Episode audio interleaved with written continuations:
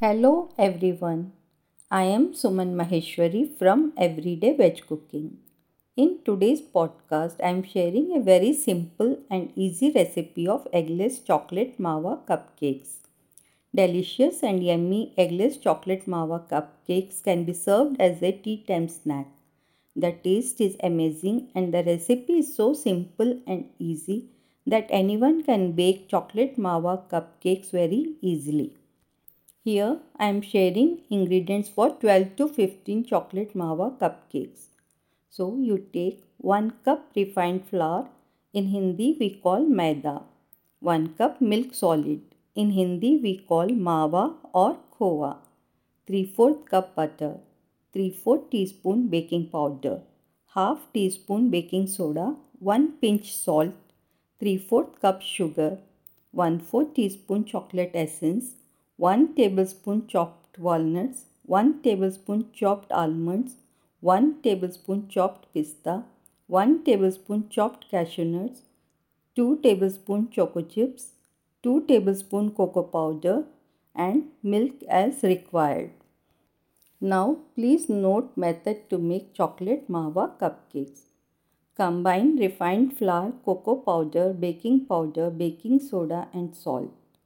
Sieve the mixture 3 times. In a deep bowl, combine butter, mawa, sugar and chocolate essence. Now whisk the mixture until it turns smooth and creamy. Reserve a few chopped nuts and chocolate chips for garnishing. Now add dry ingredients, chopped nuts and chocolate chips. Gently fold everything together. Add milk as required and make a smooth creamy batter of dropping consistency. Grease cupcake molds with clarified butter. Spoon batter into cupcake molds. Fill each mold 3 4 and lightly tap it. Sprinkle chopped nuts and chocolate chips on top and gently press it with fingertips. Meanwhile, with the lower rack, preheat the oven to 180 degrees Celsius. Once the oven is preheated, Place cupcake molds on the lower rack and bake it for 25 minutes.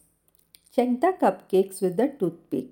If it comes out clean, the cupcakes are ready. If batter sticks on it, then bake it for 5 more minutes. Take out cupcakes from the oven and let it cool for 10 minutes. Chocolate mawa cupcakes are ready for celebration. Now, please note one important point. If you are using silicone molds for baking, make sure you use silicone molds which are of good quality and are FDA approved food grade silicone molds. In the description box I have shared the link to this recipe. In my food blog you can read this recipe in Hindi and English. Hope you all enjoyed today's podcast. Soon we will meet again with one more simple and easy recipe.